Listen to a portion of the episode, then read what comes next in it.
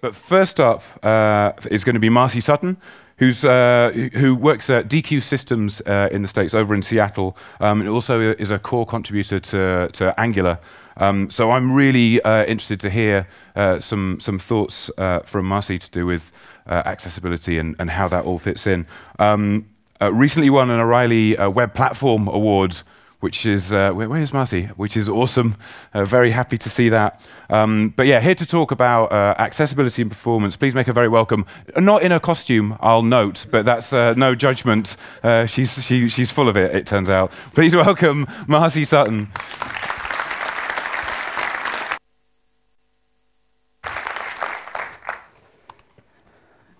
Hello.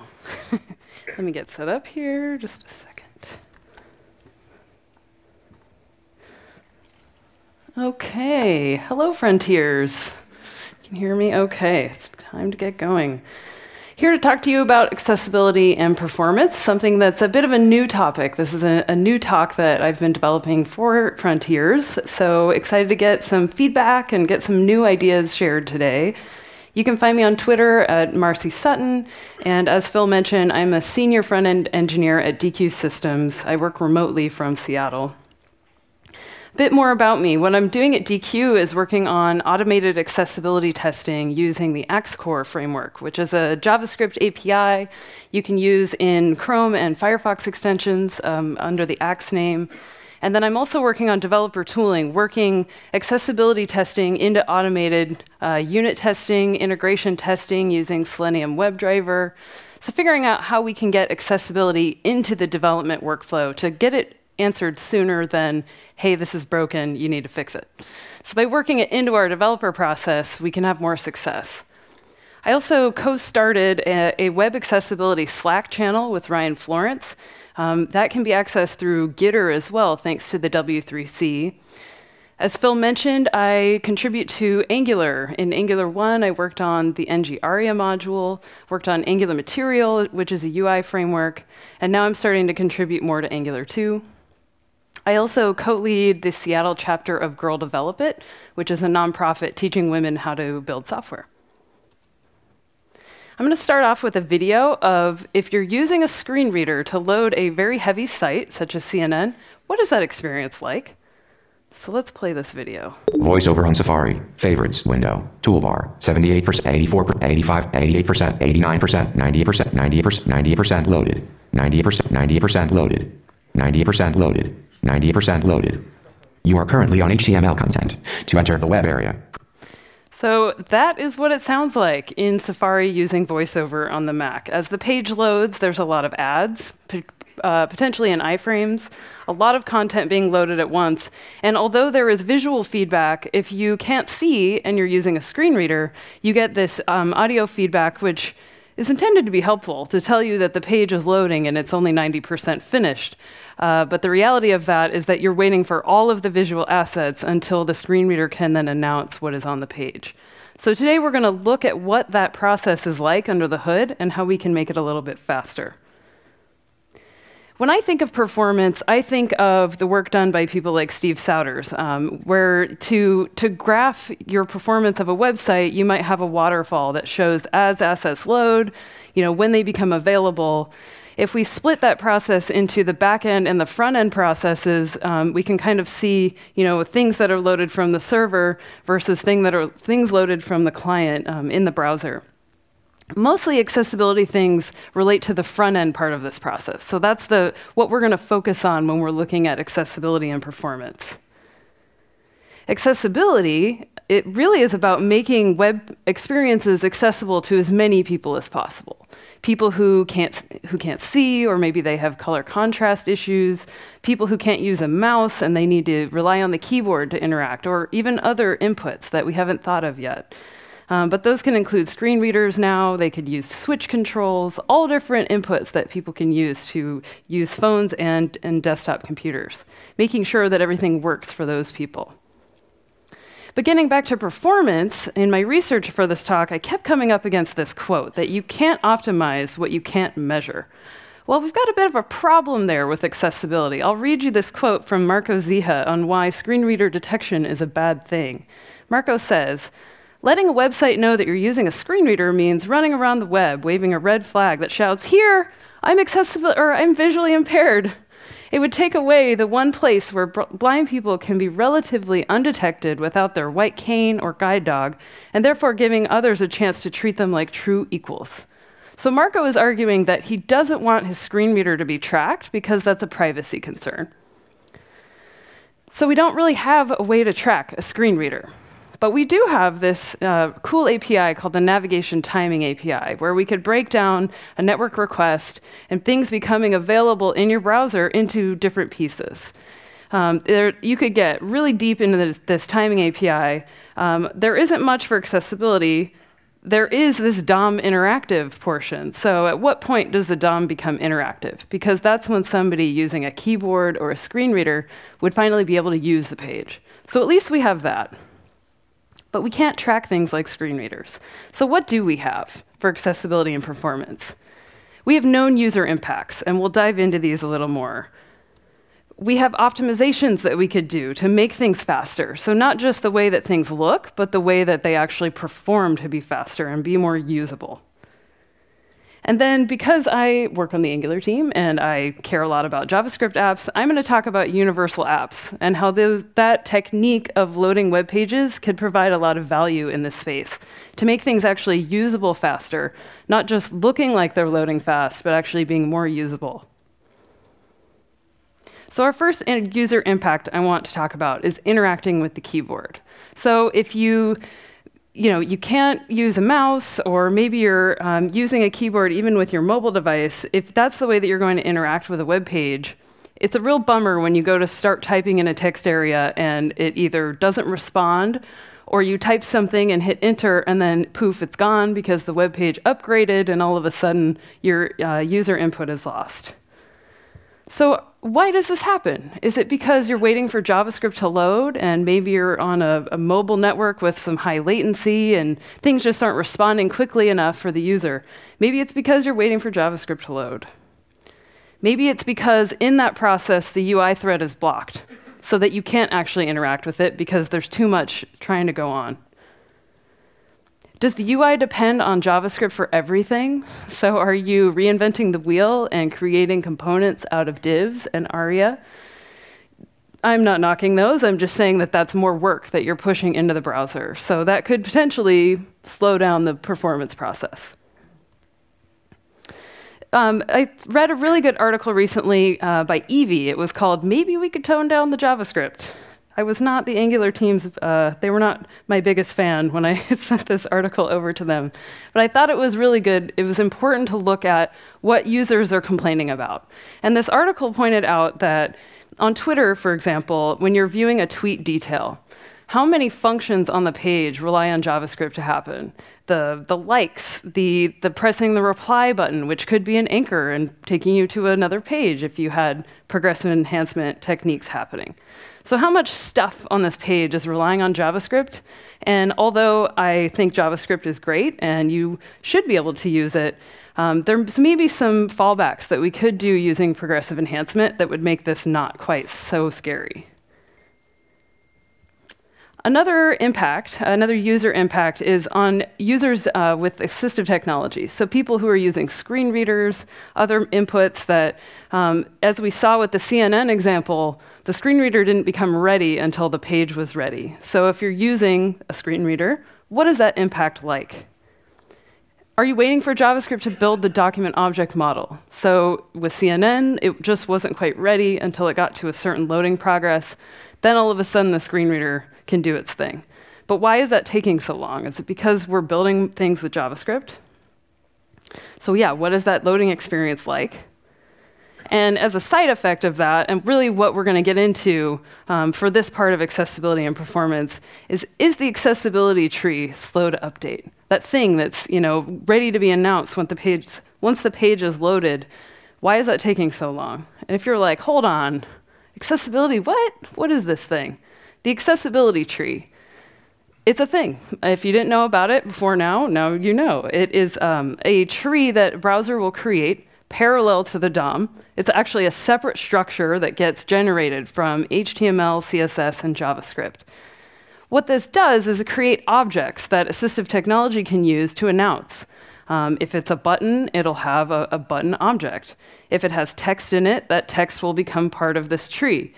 So there's a pretty cool dump of all of this stuff in Chrome. If you type in Chrome colon slash slash accessibility, you can get this raw tree and see what is happening in the accessibility tree.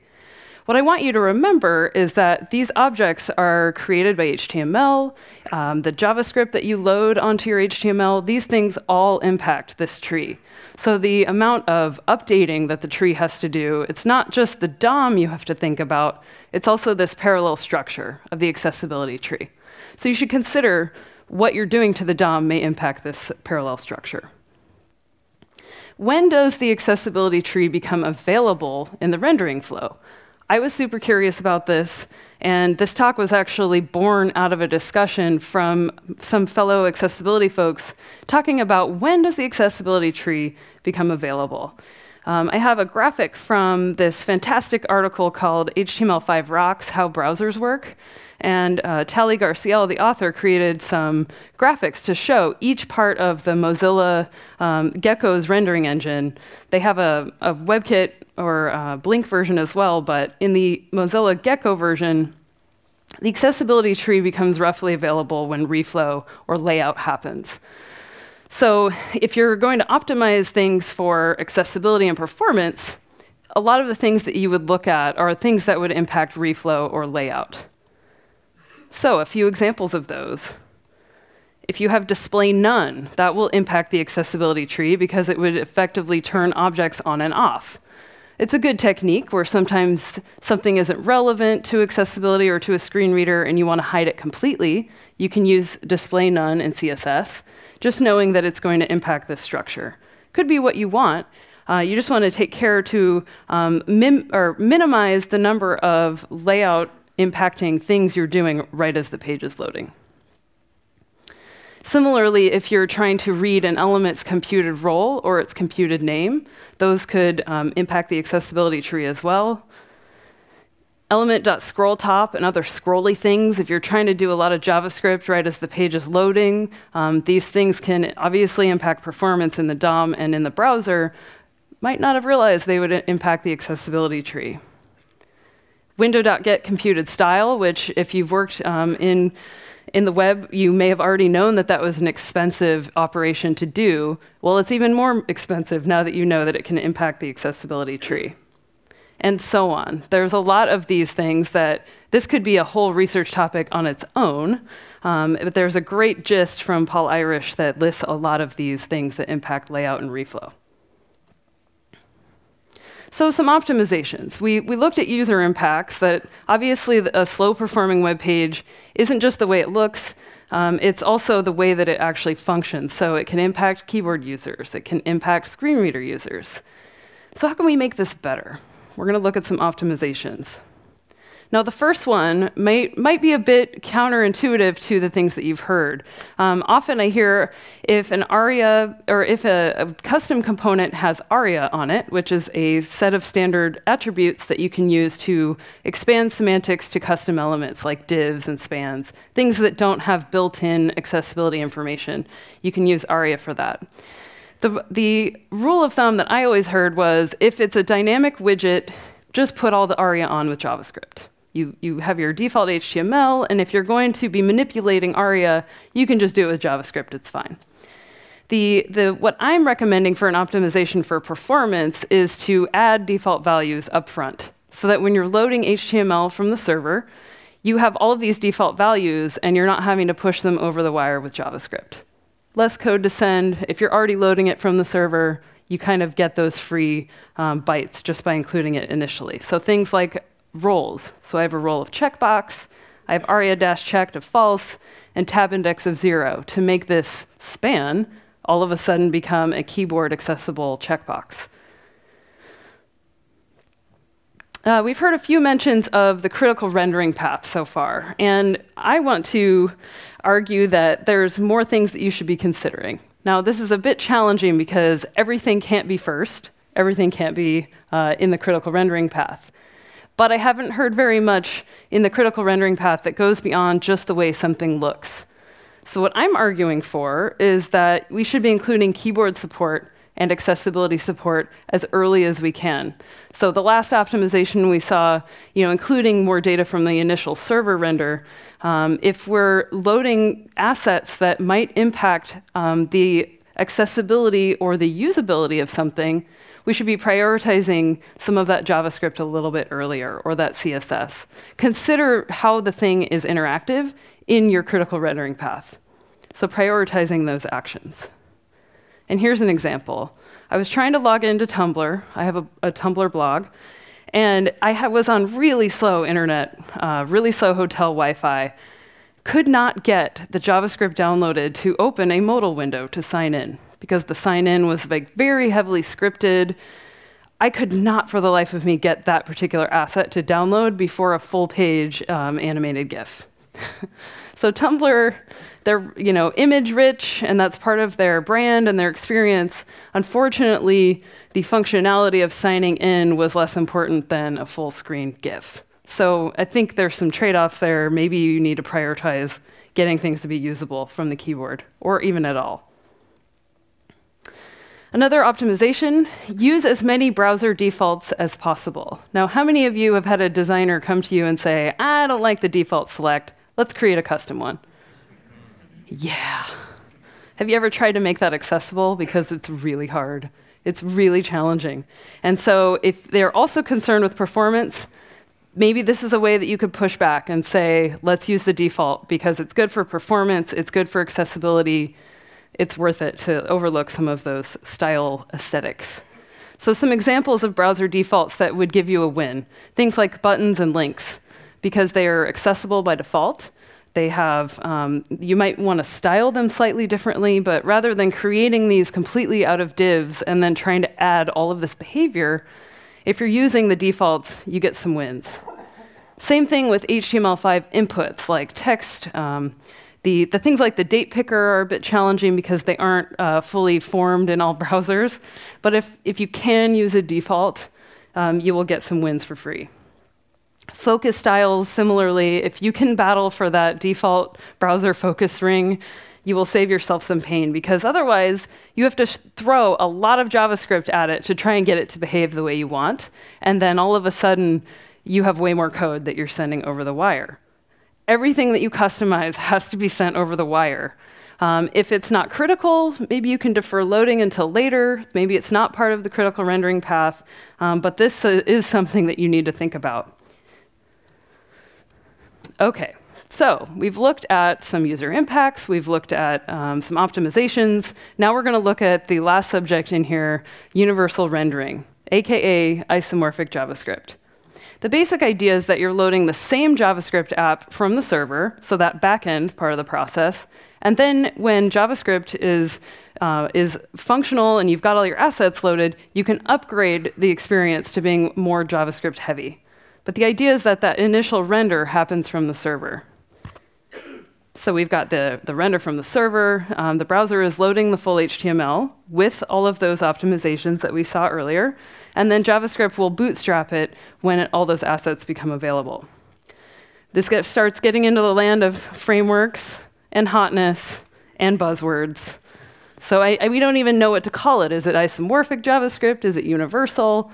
The, uh, I think universal is the term that's winning, but sometimes, yeah, we've got a bit of a, a marketing problem with this idea. But it's something that people do. Um, and I think it can provide a lot of value for progressive enhancement because you're building the JavaScript app anyway. Um, if you could use this technology to expand loading to the server, it would be good for SEO, it would be good for accessibility. So I think it's worth looking at. The first example I'm going to show you um, of, so we know people are going to do it. What are some best practices that we could use to actually make this do what we want? The first example I have is a React Universal blog. It was in the JavaScript Weekly one week as a, you know, hey, check out this tutorial. So I pulled it up because I was curious. Um, on the first load, before it gets upgraded with JavaScript, it has a body class of hidden, which comes by way of Bootstrap CSS. And the default style for that is a display none important.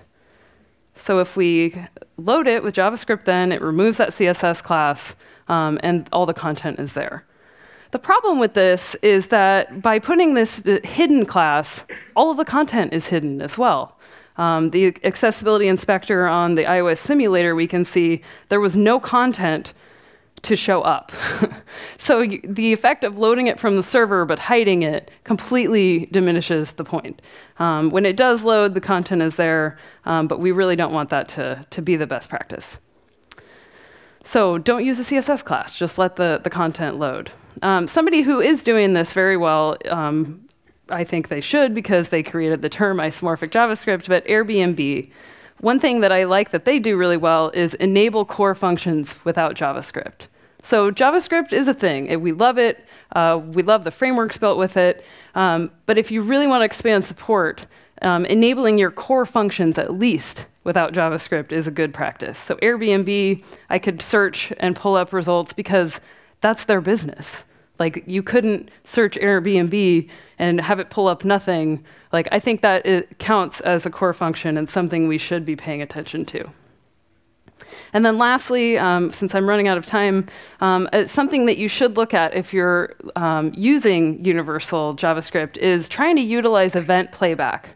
So, as I mentioned earlier, if you're trying to use a web page and typing into a text area and um, the app hasn't upgraded yet, when JavaScript finally does upgrade and the app becomes all shiny and, and, fancy and usable, if you type stuff in, you want it to keep track of that and, and then replay um, the things that you typed so that JavaScript can use them. Um, there's a great library called Preboot. It's part of Angular Universal, but I think it was written to be framework agnostic. And the idea is that it will record and play back your, your keyboard events um, so that it can then use that data that you've typed in. It will also maintain the page focus after it re renders. So if you were in a text area typing and it upgrades, it will send you back to the same place. So this is something I'm keeping my eye on, a uh, place that I want to do some more research as I move forward with this talk, uh, because 20 minutes, as it turns out, goes by really fast. So, in conclusion, what I would like to, you to think about, and I admit that this is sort of, you have trade offs as you're deciding what to prioritize, because everything can't be first. So, I want you to think beyond visual performance. Think beyond the way th- the thing looks and try to make it usable quicker by pushing less code over the wire in that critical rendering path, um, optimizing for accessible actions, things where people can use a keyboard and not necessarily a mouse. And use technology to help more users because that's really the point right? Making things that people can use. Well, there's a lot of different kind of people out there so let's think about using technology to help more users. Thanks.